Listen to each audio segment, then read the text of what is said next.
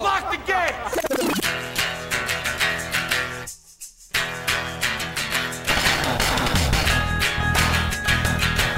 All right, let's do this. How are you, what the fuckers? What the fuck buddies? What the fuck nicks? What's happening? Are you okay? Is everything all right? How's it going? Are you guys okay? Is it, how how long have you been there? Is it are you fucking freaked out already? Is it working out? Who's cooking? Are you cooking? Are you hiding? Where are you? I'm in the car. I'm in a car parked in my mother's driveway right now. I'm out in front of my mother's house, parked in the driveway. Yeah, I've got Brussels sprouts in the oven. My mother's in there with her dogs, uh, Precious and uh, Louie. John, Jasbo John is out somewhere. I think he's seeing his daughter somewhere down by, further away. And I'm in the car, man. I'm not hiding out. I just decided that this would be the place to spend Thanksgiving in the car in front of my mother's house. Look, I hope you're holding up all right. We can talk about there goes a car, there goes a UPS truck. I saw the Stones the other night, night before last. I'll talk about it. I'm I'm I did all the cooking uh, yesterday, most of it. I know what's happening. Let me just tell you a bit about what's happening on the show today. All right. I went to New York City a few weeks ago, however long ago it was. Feels like it wasn't that long ago. And when I was there doing town hall, we wanted to do something. We thought we wanted to to do some sort of show, something fun because I was in New York, but I didn't want it to be a stressful thing. I didn't want it to be like a, a dread uh, driven or dread causing event. So I had this new book. Uh, it was Fun City Cinema, New York City and the Movies That Made It by film critic and historian Jason Bailey. And it seemed like that would be a fun thing to talk about New York City. And that guy lives there, right? So then we thought, why not do this in in like a, a, a real old New York City movie theater, right? So that was a big idea. It's actually Brendan's idea. So we contacted the Paris Theater in Midtown, the only single screen movie theater left in the city, and they were they were into it. They were game. And we were all set up. We're just going to do a podcast at the Paris, which is like I that theater's been there forever. I they used to run European movies. European, what am I? 90 foreign films. What am I? 70? They used to run the foreign pictures there. So then we thought, after they said we could do it, why not have audience? So we gave away tickets to a few hundred of uh, of you guys, you fans, you you gals and guys and in betweeners, and we did our first live WTF in six years at the Paris Theater in Midtown New York. Historic, and uh, it went great. It was fun to talk about movies in New York at the Paris Theater with a few of uh, a few fans hanging out. Jason moved some merch, sold some books, signed some books. Whoo, man. Gratitude. Gratitude. Gratitude. Can you do it? Are you capable? Tricky for me. Uh, all I know, first off, I know some of you are with your families. Some of them you may not like. And and I, I feel the same way. I, I move through a lot of stuff in my head uh, around people I disagree with in my family, uh, people who have been awful, who are morally bankrupt and terrible people. Uh, and then you just sort of like, you see them and you're like, oh, all right, well, this is that guy. The life of your mind is fine. Once you get it out of your mind and out onto the Thanksgiving dinner table and it's flopping around like the fucking alien that popped out of John Hurt's stomach, then we, you know, then you got problems. Was it John Hurt? John Hurt, right?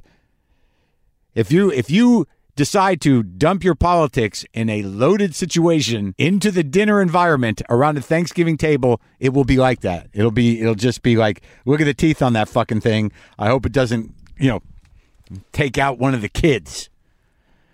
But here's what's happening for me, and maybe it'll be helpful. I, I for some reason, I'm not sure why. Maybe it's because of I'm getting older because it's you know whatever life I've lived and whatever I've been through. I've, I've I, I have a little more patience, a little more tolerance, and a little more empathy for you know all of these old people that I'm surrounded by. It's weird as you get older, the people that you always thought were old as fuck and much older than you, say your parents or your aunts or even your grandparents, as you get older, like I'm 50, and look. You know when you have a young parent, like I always say, like my mom was 22 when she had me. So now I'm 58, and now the age difference between my mother and me is not that big. It's not. It's weird. As you get older, if the people that you know you came out of are still alive, you realize like, wow, it's, it's I'm not that far away from that. So maybe that gives me some empathy. The idea that, like, ah, we're all dying. I don't know. But as I do tell you every year, if, uh, well, maybe not last year, I don't remember what was happening last year, but look, take a breather if you have to. Go outside. Try not to let them break you. Don't be broken by the past. Don't let them use their old tools. Don't let them pull their emotional swords out of their scabbards and cut you up with a look or an aside or a, a weird, condescending, dismissive judgment. Don't let them do it. You have a shield. You have a shield. But also, uh, don't expect anybody to change. They're old. They're not going to change. And if you've got people that are broken in the brain politically, yeah, save yourself the aggravation if you can.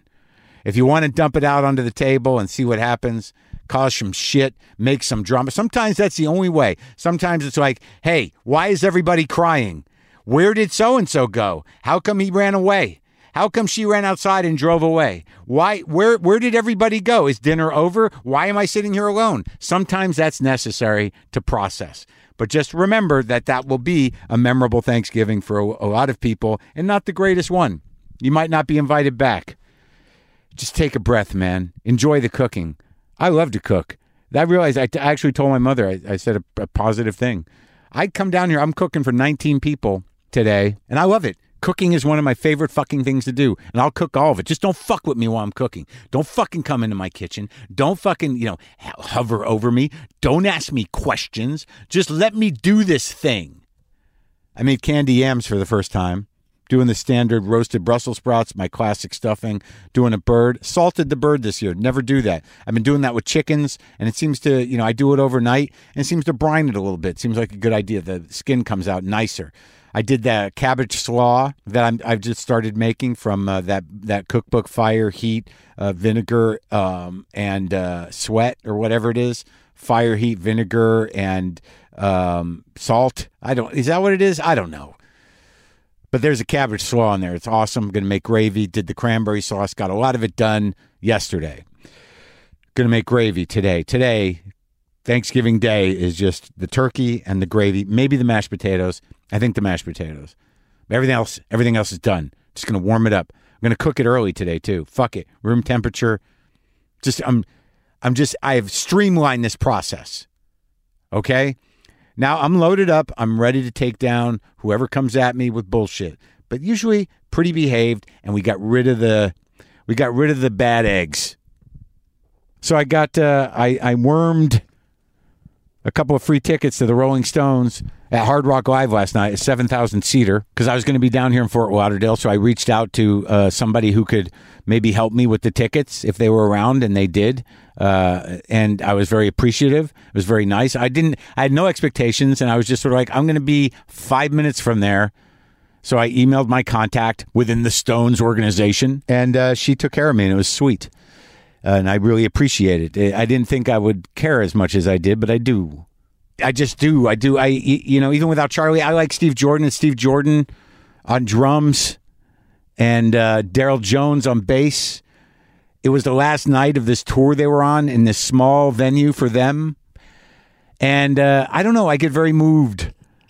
You know, I've only seen the Stones three times. I saw them once in '81 on uh, the Tattoo You tour, and I saw them with Dino in San Diego a few years back. And I saw, and we went. Me and my brother went, and the show was was touching. Is what's happening right now. It was touching, and it was probably it's got to be it.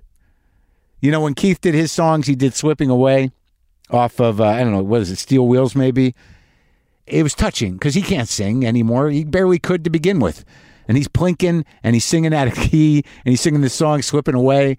Which is about slipping away. And there was a moment where he stopped singing and he just turned around and slowly walked towards his amp while you know during the break, a piano break maybe, and you know just the idea of slipping away and seeing him walk towards that amp in that moment, I was like, this is it. This is the this guy is a warrior. This guy is the rock warrior, and and he's tired and he's old and he's slipping away, and he's just sort of walking in a in a, a kind of sluggish way towards his amp with his guitar in the middle of this song, and it was uh, I felt it, man. I felt it, But they did Midnight Rambler, which is one of my favorite Stone songs, if not my favorite Stone song. And I always love when they play it. And there's a break in that song where it slows down and Keith goes into Robert Johnson's Hellhounds on My Trail and they do a verse of Hellhounds on My Trail in the middle of Midnight Rambler and then come back into Midnight Rambler during that slow break and I almost fucking died. Hands in the air, man. Hands in the air, yelling, yelling like a fucking Stones fan. You heard about the Boston. Whang, woo, goddamn. Hellhounds on my trail, baby. Slipping away. The Stones were great. Love them. It was, it was a great thing to do. So right now, I had a very good time talking to uh, to Jason Bailey. The book is a beautiful book. You know, Fun City Cinema, New York City, and the movies. A beautiful coffee table book with great uh, essays, and uh, we had a great time. So this is me talking to Jason Bailey at the Paris Theater live in New York City.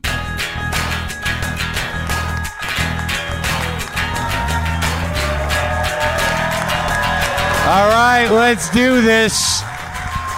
How are you, what the fuckers, what the fuck buddies, what the fuck nicks? What's happening? We're coming to you live from the Paris Theater in New York City. Woo! Thank you for coming out. Thank you. It's great to be back in New York City. I've not been here in since be, since the before times, since before the pandemic. And this this show we're about to do with uh, Jason Bailey, the film critic, historian, and uh, cultural critic, about his his uh, book Fun City Cinema about New York movies, is really about all of our experiences with New York City. And you know, it's very moving to be back here after after being away for so long and after what we've all been through. And I start to think about you know when my relationship with New York City really started. I mean, are most of you from here, or did you all? Are you most of you transplants? How many people lived here their whole life? And how many people came here later?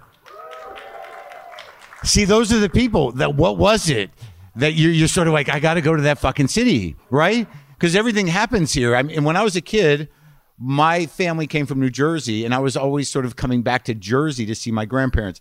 I don't know how, how well you know me, but it was sort of a weird trajectory. My parents uh, were both from Jersey, and then they moved to Alaska because they needed it. It was it was a, a weird sort of specific Jewish pilgrimage. They they needed to get as far away from their parents as possible to feel like they could start their own life. So we went from Alaska to New Mexico, but there was always this pilgrimage three or four times a year to come back to New York, New Jersey, Fort Lee, wherever my uh, my relatives were. So I was always very connected to New York and being in New Mexico, there was always this idea that New York was like this is where everything happened. This is where art happened. This is where culture happened. This is where uh, you know people did what you know what they felt and what they. It was it was everything that I wanted to be part of intellectually, artistically, creatively. Everything was New York centric. And I think part of the discussion about what's going on now and what's going on today is like, is it still you know that vital. I mean, I just had a conversation with the guy who runs this place in the back room about uh, experimental film and about the culture of experimental film in the '60s. And I don't know if I'm getting weird or jaded or old, but you know, I was when I was younger, it was like, yeah, I got to see these Stan Brakhage movies. I mean, it's very important that I t- I got to know what Kenneth Anger is doing because if I don't, how am I going to consider myself a real film intellect or any of that shit? So now, I'm, as a 58 year old man, there's part of me that's sort of like, who fucking cares? So and I, you know, I have to fight back against that part of me. What, you know, how is that relevant? Relevant, right? Did you watch that Velvet Underground documentary? Right, like four fucking people. Like so, theoretically that was an important thing, right? I mean, that, you know, the way that uh, he framed that Todd uh, Haynes framed the the New York film scene and the art scene and the music scene of the mid to late '60s, and like things really happened out of that, right? But now four of you watched it, so what relevance does it really have? Everything's a micro audience. All we're fighting for is like you know 120 people that can sustain our livelihood for the rest of our life, hopefully. So, is there a collective that really gives a shit? I don't fucking know, but Where's this going? I don't know that either. But I do know, like in reading, you know, Jason's book, that there is a relationship that the culture and that many of us personally have had with this city, and and I and I feel it every time I come here. I used to I used to go to New Jersey, you know, to visit my grandmother when I was like 14 or 15 years old. And she would drop me off at the bus stop in Pompton Lakes, New Jersey. And I'd let me go to the city myself, 15 years old, right? And you'd show up at Port Authority. Like, what was she out of her fucking mind? How did I, how did I not end up, you know, sold into hustling? Yeah, I don't know, like, how did I like I would get off in the city by myself at Port Authority and, and I wouldn't know what to do. I was 14 or 15, so what was that? 63, 73, like 76, 77. Like I remember Times Square when they still had the smoking billboard. Like it was still there. You remember that billboard that that that puff smoke rings and you just and you just stand there going like that's fucking amazing. Like that was the greatest thing you ever saw as a kid. And I just walk around Times Square in the late 70s going like, God, I love this place. How was, oh my God.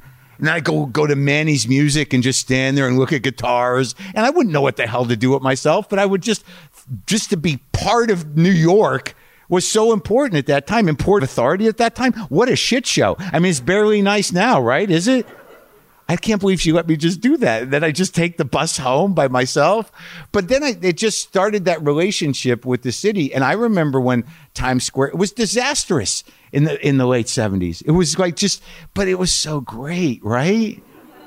But now, like, I don't know if I'm getting older again because, like, now there was part of me, like, I used to when I did stand up in, I don't know, the late '80s uh, when when they started shifting uh, Times Square into whatever the fuck it is now, there was there was part of me that was sort of like they're taking away all the good stuff. Were they? Do you remember how shitty and scary Times Square was? And there were so many of us like that's the end of it, man.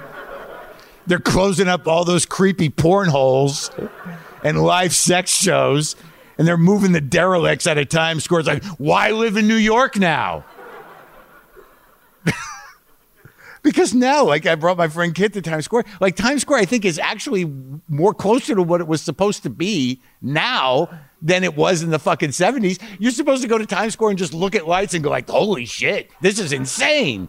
You literally get a buzz just standing in Times Square. I know it's you know the, they're just billboards for things, but wasn't it always like that? The '70s were this weird glitch in time where it was just like scary and full of junkies and weirdos and perverts, and for some reason there there was something like I thought that was the real New York. I'm like, that's where that's the way it should be, you know.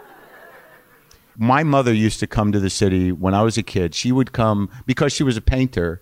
You know, she would come to you know the large exhibits, the big retrospectives at the Museum of Modern Art. So like two or three times a year, she would drag you know drag me. But it was a great thing. It was a gift. And there's something about this book in in terms of cinema about you know this sort of the necessity of New York and what it represents to the rest of the world and the rest of culture and how it dictated culture, you know, through a, a, a lot of our lives. And now there's sort of a, a threat of it uh, sort of dissipating. And, you know, what is that culture now? I mean, there was a time where like people like Norman Mailer were were regular guests on talk shows. You know, there was a an intellectual community, there was an artistic community that that sort of ran the cultural dialogue. And and for people like me, this is where everything happened, uh, and this is where you know this is how I wanted to you know judge my myself against New York and be part of it and and and and and, and sort of absorb uh, everything it had to offer. I mean, coming here in the 70s like i, I remember it. I just uh, it, was a totally different world. And the argument in this book or not the argument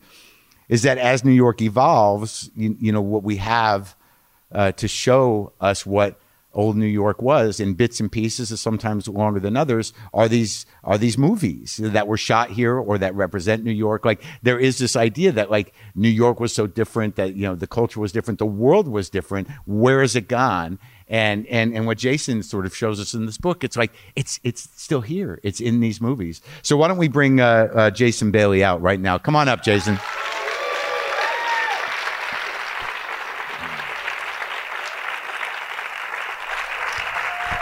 Jason Bailey. How are you, buddy? Hello. Thanks for coming, everybody. Uh, I got to give you this first. Oh, thank you. This is cannoli. Oh my Uh, god. from Artuso. It's taped up. okay. yeah. This is from Artuso, which is uh, on Arthur Avenue, the Arthur Avenue area. Yeah, sure, sure. We I've been up there. Yeah. Yeah, yeah, yeah. Which is the Bronx's Little Italy. Are you taking these? You better. Yeah. I mean, Take the cannolis. I knew it. Would take the cannolis. Take the cannoli. Hey, hey. I knew it wouldn't be a live WTF if you weren't given food that you didn't know if you should eat. Don't, you know, I tell you, man, like that, that whole tradition has sort of faded, but it happened. It's been a rough few days. um, someone from New Haven brought me a box of uh, Italian pastries. And I just, what I can't, I have a, my problem. This has nothing to do with you or me, but it, it does have something to do with me. My problem when someone brings me a box of cannolis is there's there's a couple of things happening. Like these are good. I, Mm-hmm. I don't want to eat them all, but I hate to throw them away, and I and I feel responsible to eat Sure. all the fucking cannolis or give them like it. By the time I throw a pastry away, it, it's such a, an act of self hatred where I'm like, you know, fuck these pastries, Right. Fuck Jason for giving me these. Why did he do that to me? And I don't even want to read the book anymore. All fair. All fair. Sure. Is that, is that what you're trying to do to me? Absolutely. So d- now we've met, kind of, right? We talked on the phone Yeah. once. Uh, I interviewed you. Yeah. I was working for a website at the time that was a little bit of a content farm, uh-huh. um, and they were doing uh, they were doing a theme week. They were doing Internet Cat Week, and it was the mid tens were weird, Yeah. you guys. Yeah. And um, The mid-tens? yeah. Okay. Um, and I said, well, why don't I do an interview with Marc Maron and talk about being a cat guy and Yeah. life on the cat ranch and all this sort of thing. And this is when the IFC show was on, Sure. so they were, you know, they hooked us up. Yeah. We had a lovely conversation. Yeah. You could not have been nicer. You could not have been more game. Oh, good. And then I talked to Brendan afterwards and I said, Marc was so nice. And he said, Well, you know, Marc, I still have my cell phone number from Wichita, Kansas. And he said, uh, I think Marc saw your, your area code and he thought you were like some poor cub reporter from like a Midwestern daily or something. and he was extra nice. And I was like, Whatever, whatever. Fine by me. I I I, I can be nice. Um, I, I think that I think that's my uh, my I think that's who I really am. But I have to you know make sure not everybody has access to it. Of course. Yeah, because then they're just sort of like, "There's a nice guy." No, No. Um, so I, I went through the book. I read chunks of it. Thank you. And you, you know, like, but where are you from? Where are you from? Wichita, Kansas. You are from Wichita, Yeah, I've lived in two places. I've lived in I lived in Wichita, Kansas for the first thirty years, and I've lived in New York for the next. 50. So was your experience like in in terms of why you came here like mine, where you were sort of like, I have to be there. Yes. I mean, Wichita, Kansas is very, it's very much, it, when you think of the Midwest, this is the kind of place you're thinking about. You know, it's, Wichita is, uh, you know, is a factory town. Um, it's very conservative. It's very Republican. It's Yeah. very quote unquote Christian. Yeah. Um, and you know, when I really started getting into New York movies, you know, in like the early '90s, and sort of going to video stores and just like loading up on Right. on these films, uh, nothing could have seemed more different from Kansas in the 1990s than New York in the 1970s. Right. And I mean, even like the movies where it's a shithole, it's Right. like that shithole is so glamorous. You Yeah. know, it's Oh, like sure. I gotta get that. Right. Uh, so yeah, it just it was always there, there was always kind of a pull there, and a lot of it was I mean like because I was a movie kid, so a lot of it was about sort of the way the city is presented in movies, uh, you know, either glamorously or sort of indifferently, or you know, Sure. I, and like the weird thing that I realized coming back here is like I, I lived in this city on like in the 80s Mm-hmm. and I had a car then. So the the thing that the, the point I'm trying to make is that when you see it from afar, when you see it in the movies, you can't have any idea of what it's really like Right. to be in this thing. There's nothing like this thing. Like uh, my friend Kit's never been here, and to I was excited just to be like, hey, look, we got a, you know, I got someone who's never been. You get to watch somebody be like, holy shit. You, you know, and it was like uh, it just that feeling. Like I drove, we rented a car to go to, to Connecticut, and driving back down, which I used to do all the time on the FDR at night, it was just sort of like, oh, I'm, I'm like you're high. like when I got out of the car, I'm like, holy shit, that was fucking amazing, you know. But I guess what I'm getting excited about is that you, you know that electricity you you see or you feel, you know, from from the movies. When you get here, it's even more than you could have anticipated. I imagine. Absolutely, yeah, and also it's a whole. There's also a weird when when when the movies bring you here. There is a whole weird period of seeing things that you've seen in movies and either marveling over how different it is. Sure. that's usually how it goes. Right. Or marveling over, holy fuck, that's exactly like it in King Kong or whatever, you know? Yeah. So, and, and really in a strange way, that's kind of when the book started to form Hmm. that idea of, of using film as a way to see change in the city. Right. Like the, you know, the first, I don't know, a few months after I moved here, uh, I went to a, uh, a screening of uh, the, the original taking of Pelham 1, 2, 3. I just saw it too. Like I, I've, I, it's weird. Like when I got the book, I'm like, how could I have not have watched all these movies during the pandemic? You know, like I, I thought I watched every movie. I know. I Yeah. should. I, I have been much smarter to get it out at the beginning. If I would have seen that coming, I, I could have exploited it. It could have been a, better. a, a primer for people. Yeah. Like, let's say oh, now we got to watch these really old ones.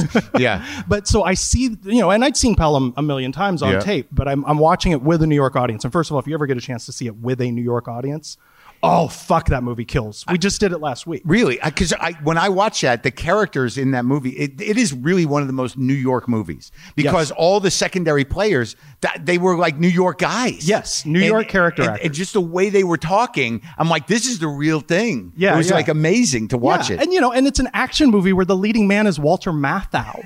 like there was a time when that was plausible. It's like our I think hey, that might have been the only one.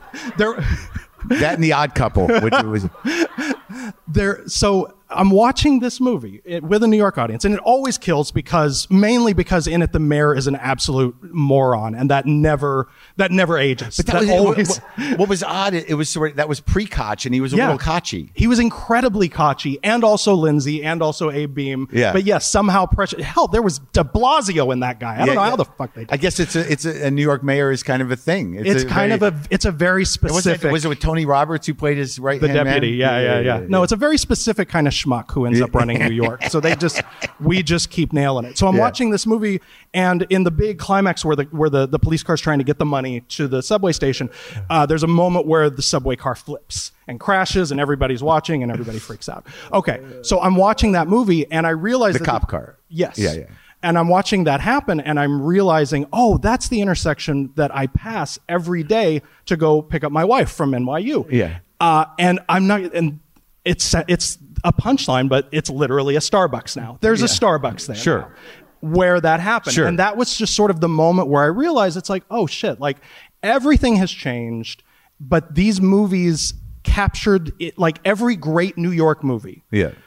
is really two movies. Mm-hmm. It's in the foreground, it's the narrative, it's the story, it's whatever they're trying to tell. And then simultaneously in the background, it's a documentary of New York City at that moment and not one second longer Right. Because the city changes so fast. Yeah, but like you know, it, it's odd that every time I'm here, like I, am staying on the Lower East Side, and there, there's like, there's part of me. I, I'm, I'm terrible with history, so I'll just kind of make it up, kind of like this. Sure, me too. This, What- this was what? all. It was just, it was just all Jews and Italians here, and they were poor and they made things, you know, and. And they lived in this buildings, and they weren't paid anything. And there was a lot of them in one room. So, That's basically right. That's basically accurate. But even though when you say that these like it is an evolving city, but these structures still exist. Like I'm walking up Ludlow Street, and I used to do shows there. I've been on that street many times in my life, and right across Houston, there's this strange little synagogue that it's not a synagogue anymore, but it was clearly had the Star of David, but it was this tiny, and I never noticed it.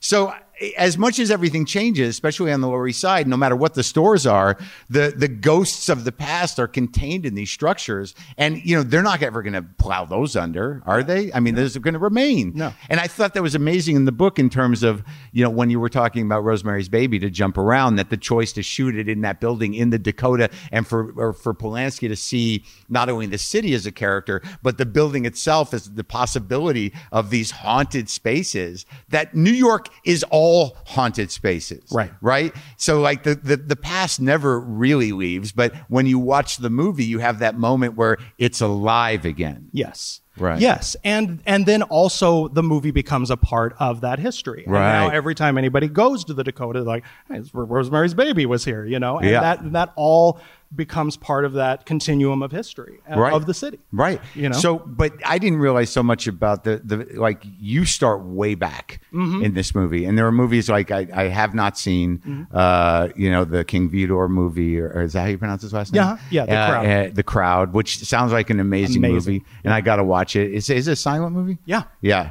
yeah. Sometimes like I like it's it's a little harder for me to watch those movies. I don't have the patience I used to because I feel like I'm doing something with intent and on purpose, and that I have to get through. But God you- forbid. Yeah, just that moment where you're like, "This is important." but uh, but I, it does make me want to go back. But like there was the way you chronicle the history of the film industry in New Yeah. York. You know, sort of it runs parallel with the politics of New York and how the world sees New York. Because the argument is is that you know we, you know as goes New York, so does the world in in a certain way. Absolutely. So in the beginning. It was how, what what what did happen? When did the Jews leave to invent the world? Well, I mean, we start, you know, the, the film industry as we think of it, the American film industry started in New York. Right. Initially, they were, you know, Thomas Edison and all the other quote unquote inventors and developers who were stealing and changing and remaking this technology that made and projected motion pictures. They Yeah. were all New Yorkers. This was all happening in New York, and they were making the original movies in New York. But it's weird when you say New Yorkers because it's interesting because at, at our age, you think Right. New Yorkers. I don't think Thomas Edison was like, "Yo, what's going No. on there?" You know, look at the bulb. Look at the bulb. I made a bulb. No, it wasn't like that. I that was think- later. I think we just cast his upcoming biopic, is what I think just happened. Um, Yo, fuck you, Tesla. Fuck you. I'd go see that movie. the movie called Yo, fuck you, Tesla. Yes. Thomas Alva Edison story. So the first movies are all really just them, you know, after, when they get done shooting in their little studios in Yeah. their in their Manhattan buildings, they're just like schlepping these giant cameras down to like an intersection, like to Herald Square or to Times Square, and they lock down a tripod. They shoot for like a minute and a half, and they just release that as a movie. It's called like Herald Square at 4 p.m. or whatever. and because people hadn't seen movies, they're like, "Oh my god, Yes. yeah, Yes. this And- is amazing." And New Yorkers were like, "Hey, that's us." Yeah, right. And people outside of New York were like, "Shit, that's New York." And so these and these little documentaries were called actualities. Yeah. And those were the first kind of New York movies. And then you know, as the years pass, they start actually like putting stories into them and things like that. But once we get into like the 1910s, the industry moves from New York to California. Now, who's but who's like who moves? Because like, because I, I keep thinking about you know uh, Empire of uh, Their Own that was a Ne- Neal Gabler book Yeah.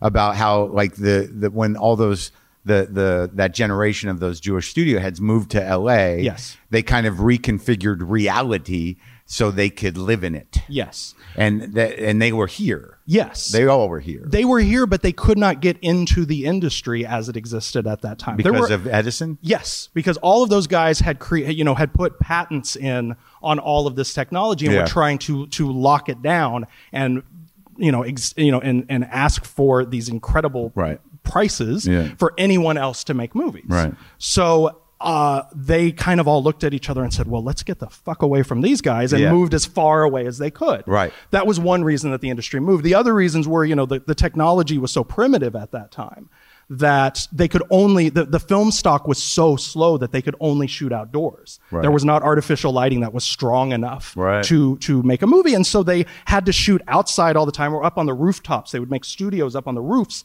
of their buildings. So of course they couldn't shoot when it rained, and they couldn't shoot in cold weather. Mm. Right. So they said, well, let's go somewhere where it doesn't rain very much and where it's warm all around Yeah. the year. And so that was another reason to move to California. And we can just build our own New York. And they did. Right. On the back lots of all of the studios. If they had a movie that took place in New York, Yeah. Every studio just had like New York Street as like one of the, the things on their back lot where they could just go out and, you know, put some kids, you know, playing stickball. Yeah. And that's like, see, look, it's New York. um, and at most, you know, they would use stock footage at the beginning of the movie. Right. You'd see a skyline. Yeah, yeah, yeah. Maybe they'd send a second unit out for a day or two to shoot some some specific exteriors if Yeah. they needed. But that was what a New York movie was, with very rare exceptions, for about 50 years. 50 years? Yeah. And then people started to come back? Yes. I, I like the in the book you sort of show that like a lot of the devices that people use to shoot New York streets were almost devised by Edison and those early people that they'd Yeah. hide the camera in a cart or a car and just like you know get the street scene with Yeah. real people in them. It's so it's so funny to me that like uh, uh, about how the the impression of New York or people's limited understanding of New York is that like the you talking about the movie sets just reminded me like when you go to a place when I used to travel, mm-hmm. you know, when I lived here and I was doing comedy, like to a place like Wichita, like the booker or some local person would always say to me like, "Oh, you're from New York? We're going to take you to this area," you know, so. Right, so they, they take you to an area where there was like a bookstore, Yeah. a coffee shop, and, and a homeless guy, and they'd be like, "Huh? Does it feels like New York, right?" And I'm like, "Kinda, I guess." Thank you, thanks for the thought, but Yeah. But in a sense, that lack of integrity to the reality of the thing kind of read on film. Like, I mean, if you lived in New York, you're like, that ain't, that's not. Yeah. Absolutely. No, I talked to Scorsese for the book, Yeah. and he said when they would watch those movies, he would sit there and he'd be like, "Well, that's not New York. The curb height is all wrong." Oh, wow. I was like, yeah, yeah. Which the is- weird sort of nerdy anal Yes. Scorsese, like making note of the curb height. Yes. Yeah. Like the street lamps are all. Yeah, yeah. You know. So, but but uh, to to be fair, in that Yeah. in that period, all studio filmmaking was fake. Like nothing. Even the movies that were shot in Los Angeles looked like they were shot in a Right, studio. You know, right. there was not there was not uh, an emphasis on thor- on sort of authenticity and verisimilitude in those early years. When does that start? Honestly, it starts in the post-war era. Like for a couple of reasons. Number one, by the time you know, uh, until then, movies were just always an escape. It was always an entertainment. And then people came back from the war and were kind of fucked up. And it was uh, okay to see some portraiture of that on screen. It was okay to, to do movies about what we now call like PTSD and stuff like that. And so the idea of sort of realism was working its way into the vernacular a little bit. Right, but you follow a thread of that from the crowd. Yes. you know, all the way, you know, sort of through like, like the three day uh, lost weekend, and Mm-hmm. there, like, and I don't, I'm not sure when that was, but there seems to be this kind of strange, gritty, you know, realism that you're talking about. Sweet, smell, sweet smell of success, the apartment that Mm-hmm. that you you kind of uh, posit is is fundamentally in New York. it of, is it is but that nobody cared about really before then. Right, they tanked. Yeah. Like, where are the musicals? What? Yes. we Yeah, like the no, dancing. the crowd was Bronx is a- up, batteries down. The, the, the, the crowd was a huge flop when it initially came out. So, but these post-war audiences, first of all, they spent four years watching newsreels. Like that was, you know, there was no cable news Yeah. at that time. So they were, they were sort of, had become versed in the aesthetics of documentary, Right. if you will. Yeah. And then also coming out of Europe in post-war uh, cinema, particularly out of Italy. Yeah. You know, in Italy, like they bombed all the movie studios. So the post-war Italian filmmakers like Roberto Rossellini were shooting out literally in the streets, in like broken streets. Right. And that was Italian neorealism. De Rome Sica- Open City? Rome Open City and De Sica's Bicycle Bicycle, Thief, Thief. yeah.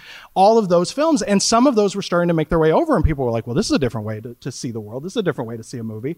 And so that started to work its way into American cinema as well. And, and a few filmmakers with some power started trying to make more movies, at least partially in New York, that were New York movies, and to inject some of the life of the city into those films. Both the darkness and the excitement. Yes, But it's and so that's funny- and that's post-war noir as well. That's like that's movies like Kiss of Death and Right. Dark Corner and all you know these uh, Force of Evil that are doing a lot of location shooting and really taking advantage of sort of urban night, shadows, darkness. It's that. so funny because that that sort of idea of of how movies are supposed to work is still the dominant paradigm, really. Yeah. It's sort of like I don't want to go see a movie about a sad guy. yeah, Yeah. I want to go Where's see the- a movie about superheroes. Yeah, where's the guy with the cape who Yes. wins? yes. This guy doesn't win. yeah. And then that sort of continues to change um, in the 60s with uh, the French New Wave, where, you know, all those, Truffaut and Godard and all those guys are shooting out in the streets Sure. in Paris, you know, Yeah. mostly, again, out of financial necessity. Yeah, But and also like those are movies that some of them don't even make sense to Yes. me. Yeah, so that that was a whole other thing that Americans are sort of like, what the guy? Who is this? Now what are we watching? So apparently, I'm going to do a full array of New York voices who are confident but a little stupid. so, so accurate. Yes, Yes. exactly. Yeah, The- yeah. I, I call it the smart stupid guy. But uh, but like I thought also it was like I never really kind of put together this weird uh, you know simmering darkness. Why would I? Because I'm not a film critic and I you know I, I can fake it, but but the sort of movement through the crowd, then on through the sweet smell of success, which you know I I- like that kind of deals with the entire politics of show business, the politics of the city, the way the city was run, the Media. you know, the politics of politics, right? And that and then that sort of translate I, the the the sort of how you kind of sense it in the apartment that what's underneath Yes. the narrative, the love story, the mm-hmm. romance in the apartment is something fairly horrible. Yeah, and the idea that you could have these movies that sort of had shiny surfaces, you know, like Sweet Smell is a beautiful movie to look at, the Right. James Wong Howe's cinematography. The Apartment is a gorgeous movie, and it's you know, and its influence on you know the Mad Men aesthetic and that sort of thing is very clear. These are gorgeous movies, but you know that are very much sort of lift up the rock, and you see all of the all of the the critters underneath. Sure. And that idea of sort of delving into some of those dark places becomes a bit more prevalent in the 1960s. And also, I think uh, you know what you're talking about the New, uh, New York and the idea of of progress, industrialism, culture is that you know in the apartment, you know, there's moments where I'm watching it and you just see that office.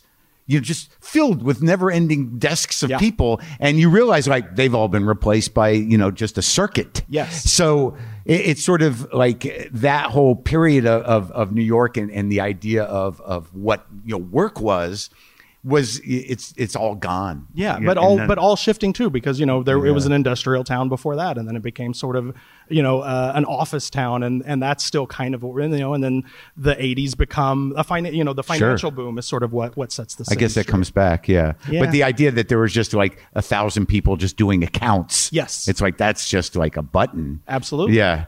I think in the book also you kind of illustrate this uh, this this kind of a survival kind of like rugged kind of fuck you to New York even when you because when you document and talk about the, the depression and the impact it had I don't think I can I can really picture just the, the impact of, of how shattered the country was, the city was, and then out of the depression through weird sort of circumstances comes comes King Kong. Yeah. and it's sort of that that becomes sort of this mirror of of of New York's ability to survive in yeah, a way. Absolutely. Well, and and you know, and the idea initially even of King Kong atop the Empire State Building, you know, that the Empire State Building was brand new when that movie came out, and they were building it and all of these other skyscrapers, like as the Depression was beginning. So Like, empty buildings. Empty buildings. Like the first twenty or thirty years, the Empire State Building was like half full at best. Yeah. They called it the empty state building. they would they would ask the cleaning crews like after they got done cleaning to like leave lights on so it seemed occupied.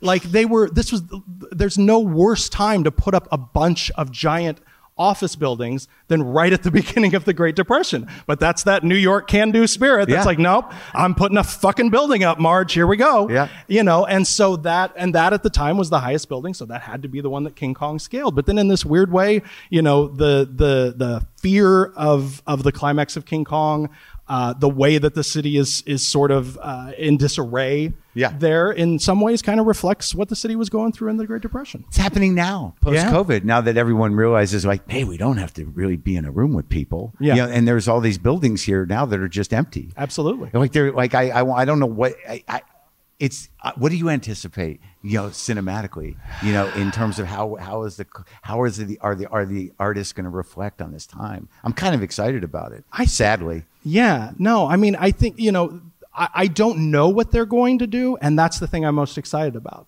I know, There's right? not a roadmap for it. There's not a clear, you know, I think maybe we can sort of look at post war cinema Sure. as a way of saying, like, okay, well, this is the country coming out of a trauma, and what did we do?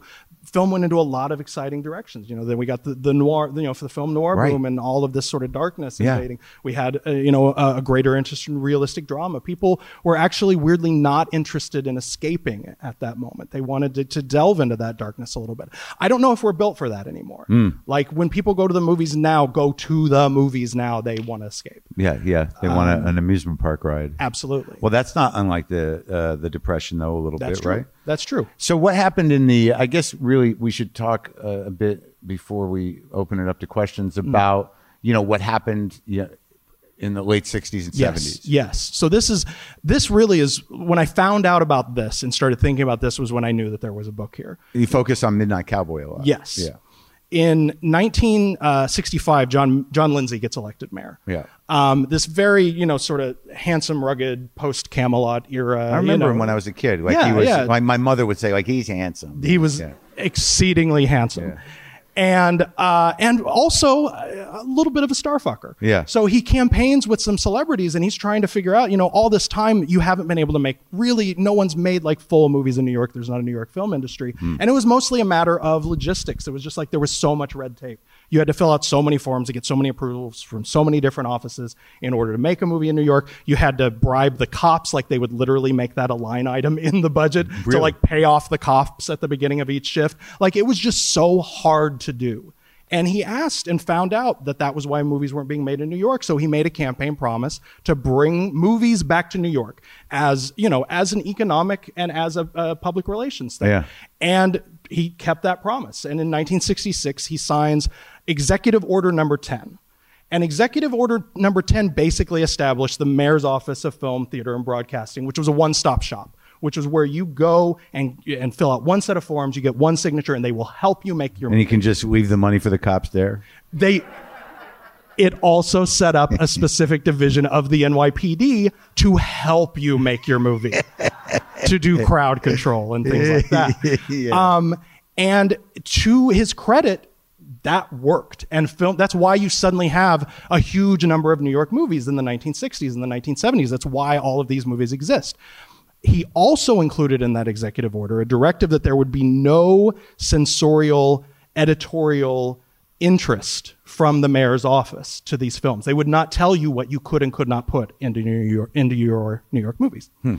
The problem with that was that this is the era when New York goes into the toilet. Mm-hmm. This is when uh, you know the, the tax base is fleeing, the budget is out of whack, social services are decreasing, crime is increasing, and suddenly, because of a big move this mayor made, the city going to shit is fully captured on giant movie screens several times a year. yeah, yeah, yeah. And the comic timing of that was just too much to resist. But but that's also like the time where the the sort of the right wing at that time was able to leverage the perception of New York as being this crime hole Yep. where you couldn't walk a block without being mugged Yep. and and it, it to a, probably to the benefit of the city that that still holds and and a lot of those people are frightened to come here Thank goodness. Yes. but Yeah. that's when that happened right Yes, and and and a lot of the more exploitative movies helped to nudge that notion along. You know, I mean, like oh like Death Wish Death and- Wish is a fucking is a right wing fantasy of of life in New York. I mean, like, it, okay, the first time Paul Kersey kills somebody in that movie, Yeah. he walks out of his apartment, he crosses the street, he walks into a park, and within thirty seconds, somebody's trying to mug him. like this is a that's this, right he's just baiting it right Yes, just wait. yes. Was there a tagline to that movie? Was he? Did he have a "Make My Day" thing? Or? No, he was. Uh, he it said that he was a one man judge, jury, and executioner. Oh, that guy. Yeah. which is uh, really healthy for a democracy. I Sure. think we can all agree. Yeah, yeah. yeah. I think it was an early inspiration for Curtis Sliwa. Yeah, yes. Like, yeah. Yes. Very much so. Yeah. Yeah. Yeah. And, use the cat, Curtis. That'll get you votes. so. And so there's an interesting tension in terms of crime in those 70s movies and in cops. You know, like you have all of these really, uh, you know, sort of semi fascist cop movies, things Yeah. like French Connection. That, and- I saw that when I saw that movie. That was like the greatest thing. Oh, yeah. I watched it again recently. It's great. it is great. It's so- That's what's so scary about it. And like Friedkin, I talked to Friedkin about it, and he's like, "I don't think we had permits." I'm like, like, Yeah. they did that car chase with, the, and he they were just fucking flying. I mean, he Yeah. probably had permits, but how insane was it? To, that guy, he he pushed the envelope. That Yeah. Friedkin fella. Yeah, he sure yeah, did. yeah. He's lucky no one got killed on that movie. Extremely. Yeah, he was. A, but, I mean, but you know, Hackman, Popeye Doyle was a Mm-hmm. fascist cop, but you know, you had Roy Scheider who was like, I don't know, Popeye. You know, like there was always. You had to balance it with the guy like, no, not really. All right, you know. No, it is a great movie, which is what's a little dangerous about it because it like it, it makes the case well for the idea that cops are being uh, kept from doing their jobs by you know by these pinko liberal lawyers and these their Miranda laws and all that, which was all fairly new when that movie Oh, came out. You know, you, it, the book made me watch uh, a movie that I remember hearing about when I was a kid. Uh, because I remember, like it was uh, uh, uh, uh, across 110th Street. Is Oh that goddamn! So like I'd, I'd heard about that movie because I remember when I was a kid, my parents went to see it, Mm-hmm. and they they, call, they came home. My father said they cut a guy in half with a machine gun, right? And then I watched the movie, and it's like they, they don't. He don't. says it. The paramedic when they're taking the guy, that this guy got cut in half with a machine. So, but I am as a kid, I'm like, I want. They really? That sounds amazing, right? But that movie was sort of uh, uh, incredible because Yeah. it, it almost looked like they only had one camera to shoot it with. Yeah. Did you notice that? Yeah. Like there's no there's no two shots. It's just like they're just moving one camera around, Mm-hmm. and it's violent and weird. And I, there was I almost wish it seems that that movie more so that one and Pelham are really the ones that that show like that that full gritty New York for the whole movie. Yeah, absolutely. Except Pelham is like kind of a pick me up. Pelham is like a little bit of a crowd pleaser, and Across 110th Street is frankly, it's a tough, kind of depressing movie. It- but it's just so funny. The control center of the subway Oh, where yeah. everything's going on. Yeah. Mm-hmm. You got these street, you got Stiller, you got right, and you got the other guy who's like, you know, I'm just trying to keep the trains moving. Yes, yes. But the funny thing is, is like everyone is trying to keep the train. No one seems to give a shit about the people on the train. no, Like that doesn't even come into the conversation No. that there's people that might be killed on the train. Yeah. Like we got it backed up over here. With yeah. No, that's the guy who says the immortal line. This line always gets a huge laugh when you see that movie with the Yeah. New York audience, which is, "What do they want for that lousy thirty-five cents to live forever?" it's a good line.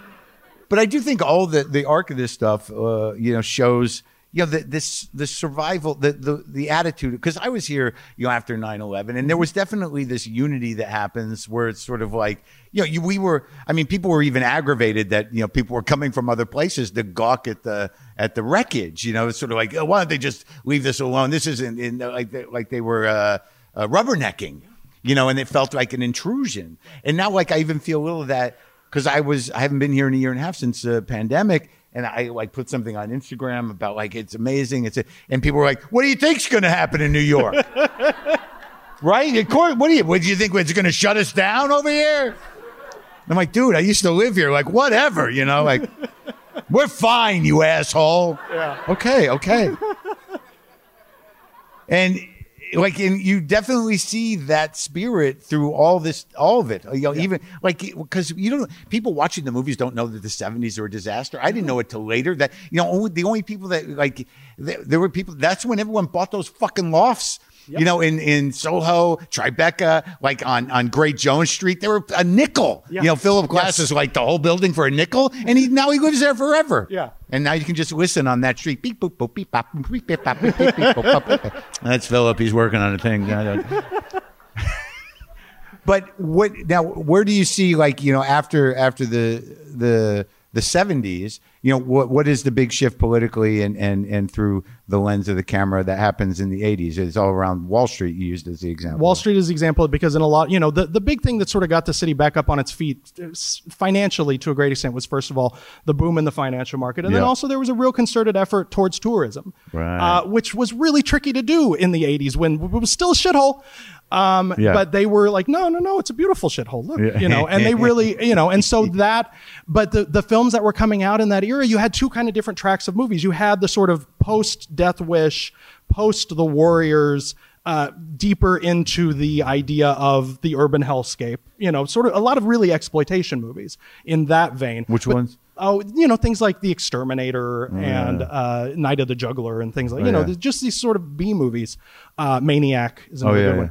But simultaneously, also in the mid 80s, you start to have the rise of a, really specific subgenre, the, the New York fish out of water comedy, where, as opposed to earlier movies that are all sort of told from the eyes of New Yorkers who are scared shitless, th- these are all movies about outsiders who come to New York and who take it in with their wide outsider's eyes and come to love its collection of weirdos and eccentrics and people like that. So you talk about movies like Crocodile Dundee and Coming to America and The Brother from Another Planet uh, and Splash, which is like a literal fish out of water story. Yeah. Uh, and Moscow the brother the from another planet. An alien story. Yes, And uh, Moscow arguably, Crocodile Dundee is somewhat of an alien story. That's true.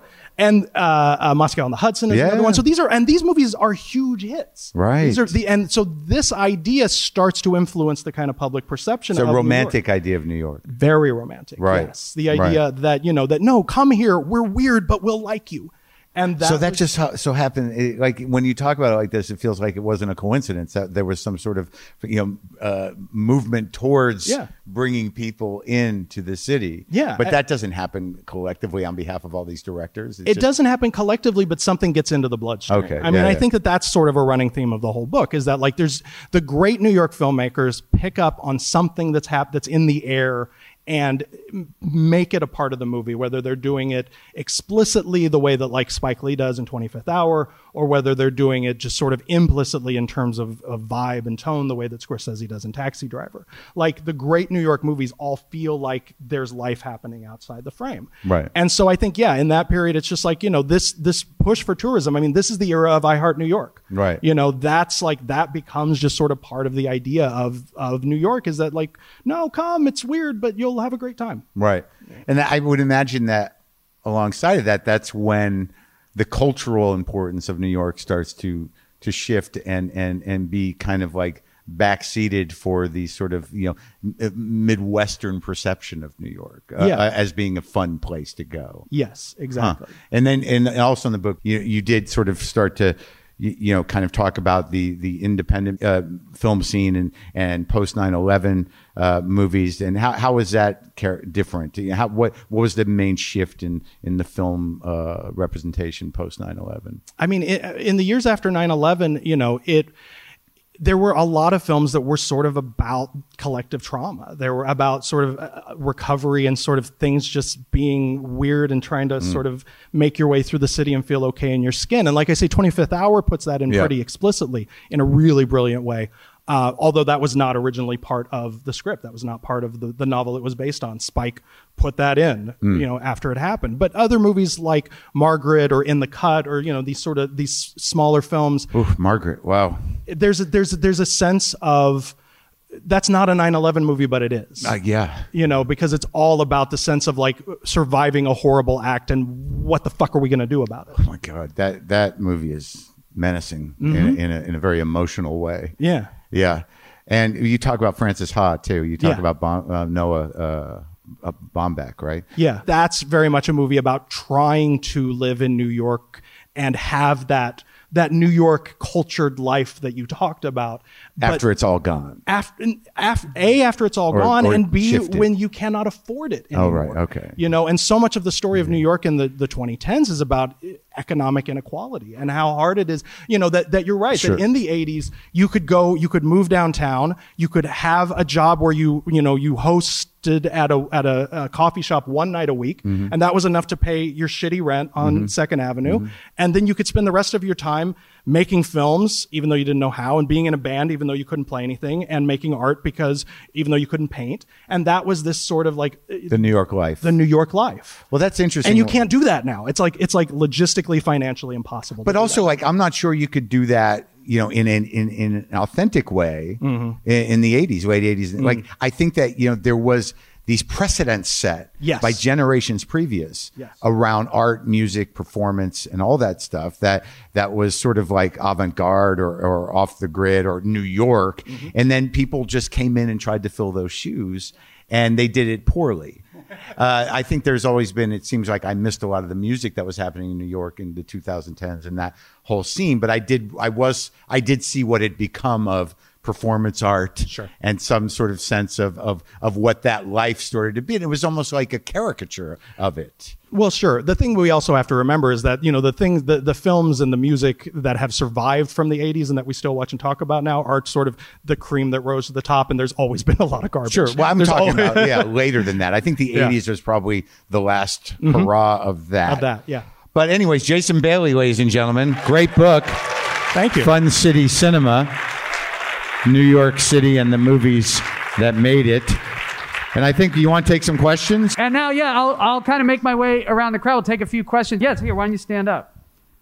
And what's your name? Faye. Hi, Faye. Hey, hey guys.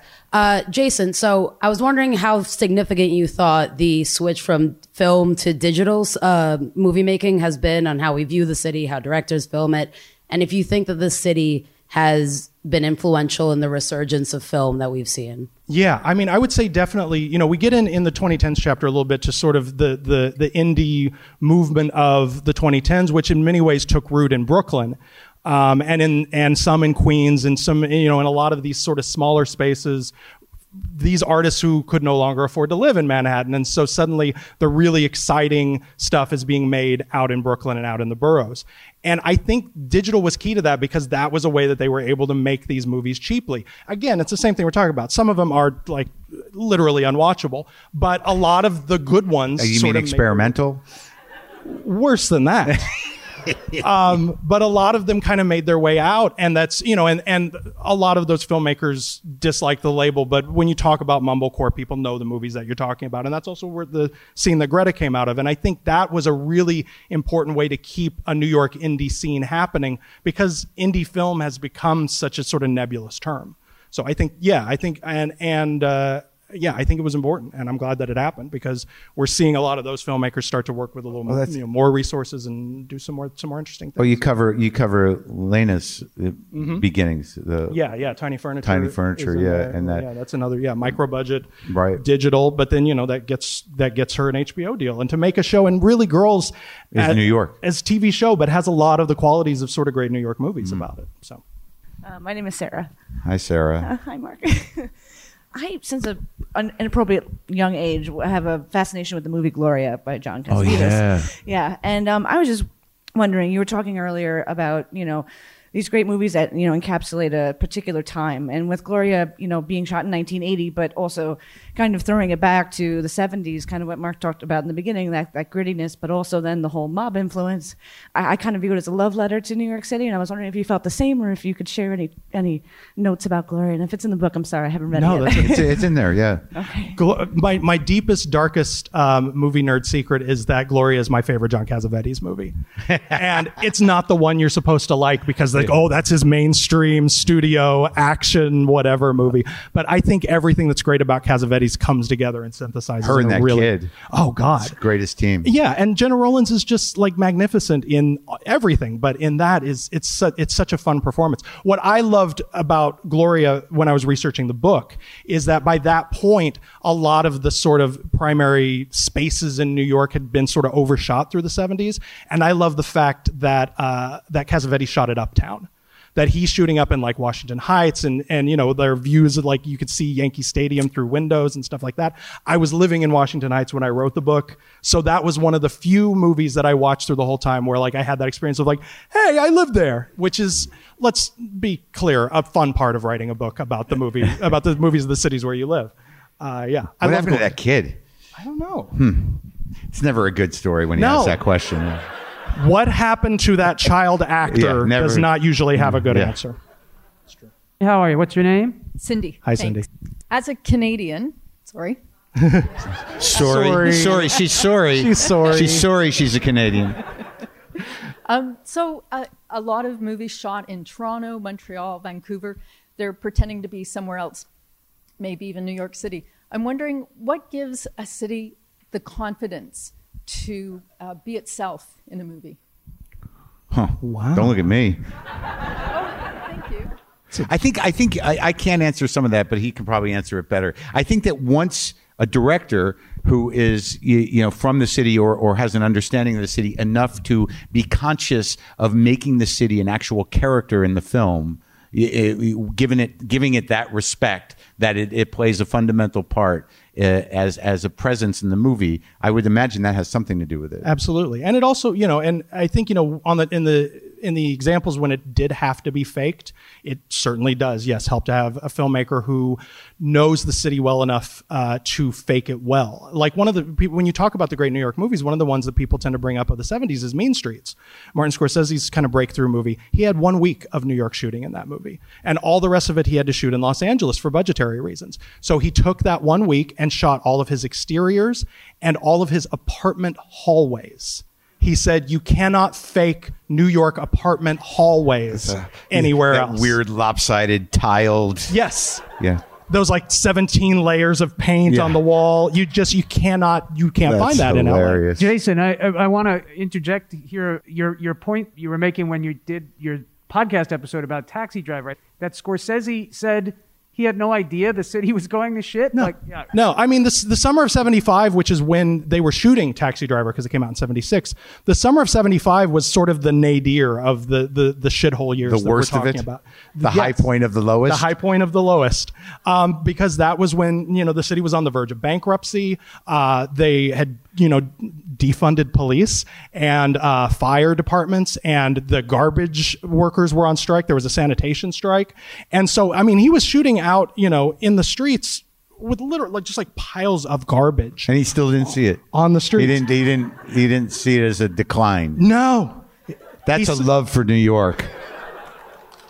A deep love for New York. Yeah, that guy he has. said he said he was talking to Mick Jagger when they were doing vinyl, and Mick said, "Marty, didn't you notice that there was garbage all around?" He said, "No, I just thought that was New York," and that's what it was. Every time I'm in Little Italy, which was like yesterday, I can't. say I I think of Mean Streets, and I think of uh, Godfather the Godfather 2. Yeah, Godfather 2. Yeah, yeah. Oh God. ticking that little light bulb. Yeah, Um, so that's Brendan McDonald, ladies and gentlemen. Brendan I don't know McDonald. that. That's the wizard, the wizard behind the curtain, Brendan McDonald. Jason Bailey, thank you so Thank you. much. thank you. Thank you, WTF fans, what the fuckers, what the fuck buddies. What a great time. Thank you, New York. Wasn't that fun? An old school live WTF from the Paris Theater, huh? I want to thank uh, David Schwartz and the staff of the Paris Theater for assisting with that taping. Jason's book is Fun City Cinema. Get it wherever you get books. Jason will be in Los Angeles this weekend at the Los Feliz 3, where he'll be introducing screenings of The French Connection and Panic in Needle Park. And for New Yorkers, you can join him for a screening of The French Connection at the Paris Theater on Thursday, December 9th. Go check out the theater websites for tickets. And now a little bonus. A little bonus Thanksgiving treat. Jason and his co host, Michael Hull, created a podcast companion for Fun City Cinema, and they do deep dives on movies like Taxi Driver, Midnight Cowboy, Do the Right Thing, Joe, Death Wish, The 25th Hour, and more. And they look at all these films through the lens of what was happening in New York at the time. You heard me and Jason talking a lot about the taking of Pelham 123, and on their recent Subway Stories episode, Jason and Mike looked at taking of Pelham 123 and The Warriors, two very different 70s Subway movies. Uh, so that's a great listen. Here's the Pelham part of that episode, and you'll hear Jason and two of his guests, Hunter Harris and Alissa Wilkinson. This is Pelham 123 to Command Center. This is Pelham 123 to Command Center. Do you read me? Listen, train master. Your locomotive has been hijacked by a group of heavily armed men. We are holding 17 passengers and the conductor hostage in the first car. I am quite prepared to kill any or all of them if you do not obey my commands to the letter. Have I made myself quite clear? The Taking of Pelham 123, directed by Joseph Sargent and shot by Owen Roizman, the cinematographer of The French Connection, Network, and Tootsie, among others, was based on the novel by John Godey. It told the story of four criminals who take a single car of a New York subway train hostage, and the New York City Transit cop, played by Walter Matthau, who foils their plot. And many people, myself included, consider it the best of all subway movies. it has this like kind of claustrophobia but it has this like humor and character and it's to me it stands out in my mind as like a movie about like a movie with and about character actors and that's like what the subway is. It's like you have these like very disparate people disparate groups. You never know like what it's going to be. Like things are changing so quickly. Um and that's really why it stands out in my mind. It, it feel like watching this movie feels like, oh, I'm gonna, I'm on the subway, like I don't know what's gonna happen next, or who's gonna get on, or who's gonna get off. And there's something about that quality that just feels like very unique to that movie. Alissa Wilkinson agrees. She's the film critic for Vox. if you ride the subway every day, you start to feel like this will happen to me sometime, right? Like this is a very good possibility. But I also think like all the stuff in the background, um, like in the control center, um, all of the like maps on I have no idea if there are maps like that anymore on the walls, but I would believe it if I went to the MTA headquarters and that's what was there. The dispatcher's room that art director Gene Rudolf built at Filmway Studio in Harlem was not an exact replica of the transit authorities, but it was similar in layout. And the cast used all practical equipment, including telephones, intercoms, and a console with 100 switches and lights. I think the other thing that really does this is even though the subway systems have, you know, kind of combined and been standardized and all this kind of stuff, like all these stops are still very familiar. You know, I I have been on that train. you know, and everyone kind of knows what's at the end of their lines because you have to look for it to know which direction you're going in. Um, and the stops really haven't hugely changed over the years. The city was initially reluctant to get involved with the shoot. People there were worried that it might inspire real life copycat criminals. But the Transit Authority was seemingly persuaded by the quarter of a million dollars that the filmmakers were willing to hand over for the use of the aforementioned Court Street station, uh, for the track leading up to it, and for several subway cars. The city was also thanked profusely in the end credits, immediately before a title card stressing, and this is a quote, although many of the scenes in the film were taken on transit property, the New York City Transit Authority is not responsible for the plot, story, and characters portrayed. The authority did not render technical advice and assistance. Frank, my only priority is saving the lives of these passengers. Screw the goddamn passenger. What the hell they expect for their lousy 35 cents to live forever? The Transit Authority's only condition was that the subway cars that appeared in the film were scrubbed of graffiti, which was a detail that did not go unnoticed by New York critics at the time. But it was one of the few details that didn't ring with authenticity. I don't think a lot of movies about the subway or with the subway get into that, like seeing kind of behind the curtain. Because I think when you live in New York, it's very much like, okay, what time is train going to be here? What train are you transfer? Like, what station am I transferring at? But the fact that you kind of get this behind the scenes of like, this is actually how this like massive organization runs and how inefficient it is, is like kind of really fascinating. And I think that's like a really fascinating quality to that movie. Peter Stone's screenplay is actually kind of brilliant about this. You know, in a novel, all of the details of how the trains run can be unloaded in a you know a few paragraphs of prose, but in a film, you have to convey that information in dialogue. Pelham 123 splits it up into two clever expositional devices. Early on, while the criminals are boarding the train at different stops, we overhear a conductor in training. Okay, kid, out loud now so as I can hear what you're saying. I'm checking the passages, getting on and off. Uh-huh. Front and back. Yeah. Shutting the doors. Rear section first, then the front section. And the doors are closed. Now I'm checking my indicator lights to make sure all the doors are locked. I remove my switch key, go back out the window for a distance of three car lengths to make sure no one's being dragged. And so we understand how each train works on the tracks. If I was you, I'd start studying for that motormech exam right now. Tell you the truth, Mr. Matson, I have been. Want to hear something? Every car in the IRT is 72 feet long. Cost $150,000, weighs 75,000 pounds. And later, uh, Matthau's transit cop is tasked with giving a tour to the visiting directors of the Tokyo subway. So he spouts off more fun facts, including the source of the film's title. These are the assignment desks, uh, one for each of the lines. This is the BMT, the IRT, here's the IND. Gentlemen, this is the TA Command Center. Come on in, a lot of laughs in here. Terrific place. You see, each train is identified by the name of its terminus and the time of its departure. Thus, an express train leaving Woodlawn at 6.30 p.m. would be Woodlawn 630.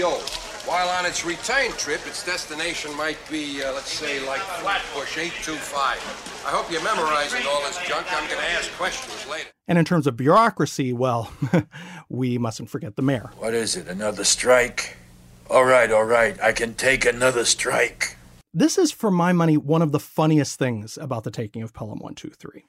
When the novel was written, John Lindsay was mayor, and you can see traces of him in the character who's, you know, ineffectual and terrified of strikes and politically calculating. But by the time the film was made and released, the mayor was Abraham Beame, and whom Lee Wallace, who plays the role, was much closer to physically. But then the mayor character's entire demeanor is reminiscent of Ed Koch, who was elected mayor three years after Pelham was released. Warren, God damn it, this city hasn't got a million dollars. Then you better empty out one of your Swiss bank accounts because there's no other way out. But don't we get even to think about it? There's no time. All right, I still want the full picture. Get me the police commissioner, the chairman of the transit authority, and that putz we got for a controller. They're on their way over now, but it's no good running to them, Al. You're the mayor. The buck stops with you. Oh, shit. God help us. I don't know. I guess the lesson here is the perception of New York's mayor as a bumbling putz. Well, that's timeless. I think I handled it all right, huh? A regular Fiorello LaGuardia. But the thing that Pelham 123 really gets right about the New York subway is the assortment of people you'll find and find yourself a part of on just about any train. Because the film takes the care to cast like every imaginable New York type in that group of hostages. You know, you got a mother with her kids, a college student, a sex worker, a drunk, a hippie, an old man, and on and on and on. And it sounds like a casting formula. But sometimes when I'm on the train, I'll look around and I don't know. It seems like a casting agent was involved somewhere along the line. Honestly, the grouping of people on the subway feels very authentic to me. And I, I think that might be a reason. Like, any of those people in those exact clothes could walk onto the subway and nobody would even blink today, um, which I think is part of the joy of being a New Yorker. Like this stuff you see, you just nothing phases you after a while. You know, I was I was laughing about the the like undercover cop who's like kind of a hippie, and I was like, no, all of this makes sense to me. Um, it does feel sort of real and surprising and interesting. Like that is just like how riding the subway is. And frankly, that's what's great about the train in general. You know, it's a microcosm for the city, and at, at any given moment, you can see the melting pot that we strive to be happening in every single car. I've never been on a train, like a subway train, where it's like, oh, I'm on a train with like all like businessmen or like all teens who are like skateboarding and like making me like feel very uncool about myself. Like it's it's always just like this collection of people that is so random and so weird. And you can even sense it, I think, in the moments when there's someone on a train who's like arguing, someone on the train who's like rapping, like listening to music really loud, and it's like like we're all like in this moment together, like annoyed with this person who's like truly talking so loud on the phone. The Taking of Pelham 123 was a big hit when it was released in 1974. It's a television and home video perennial. It was remade twice, once for TV in 1998, and again by Tony Scott with Denzel Washington and John Travolta in 2009. It plays all the time in New York, and I always go see it again. And the what do they want for their lousy 35 cents line gets a huge laugh every time. Oh, and uh, shortly after the film's release, superstitious transit authority dispatchers instituted an unofficial but understood scheduling policy. No subway train would ever again depart from Pelham Bay Park at 1:23 a.m. or p.m.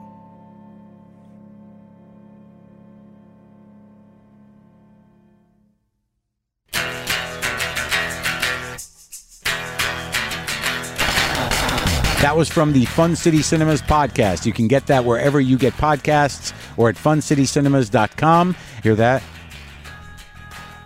It's my Brussels sprouts.